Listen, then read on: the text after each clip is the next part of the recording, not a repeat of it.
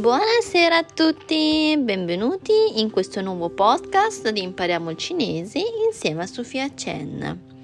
Stasera volevo presentarvi uno dei piatti più buoni conosciuti della Cina, i ravioli al vapore. Scopriamo insieme la sua tradizione e la cultura.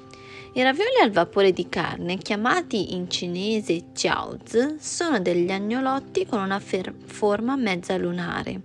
Fuori ha una pelle molto sottile e dentro c'è carne di maiale tritata, cipollotti e vari ingredienti missi. I ravioli sono tipici del capodanno cinese, ma vengono consumati anche durante la festa dell'inverno, chiamata Tongzhi ovvero in questo periodo di dicembre. Poi viene mangiato anche durante altre festività importanti. I ravioli hanno simbolo di famiglia, riunione tra parenti, sintonia e felicità, prosperità. Portano fortuna perché hanno la forma di una mezzaluna e ricorda un'antica moneta cinese.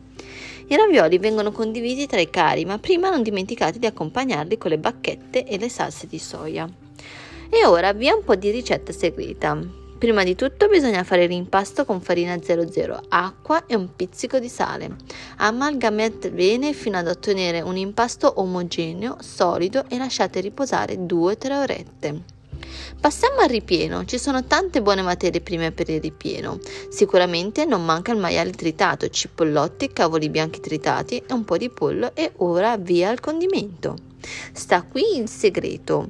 Aggiungete il sale, il vino cinese, la salsa di soia, la salsa d'ostriche chiamato in cinese Hao You, pepe e Wei Jing. Wei Jing è una spezia che si mette per condire il cibo cinese.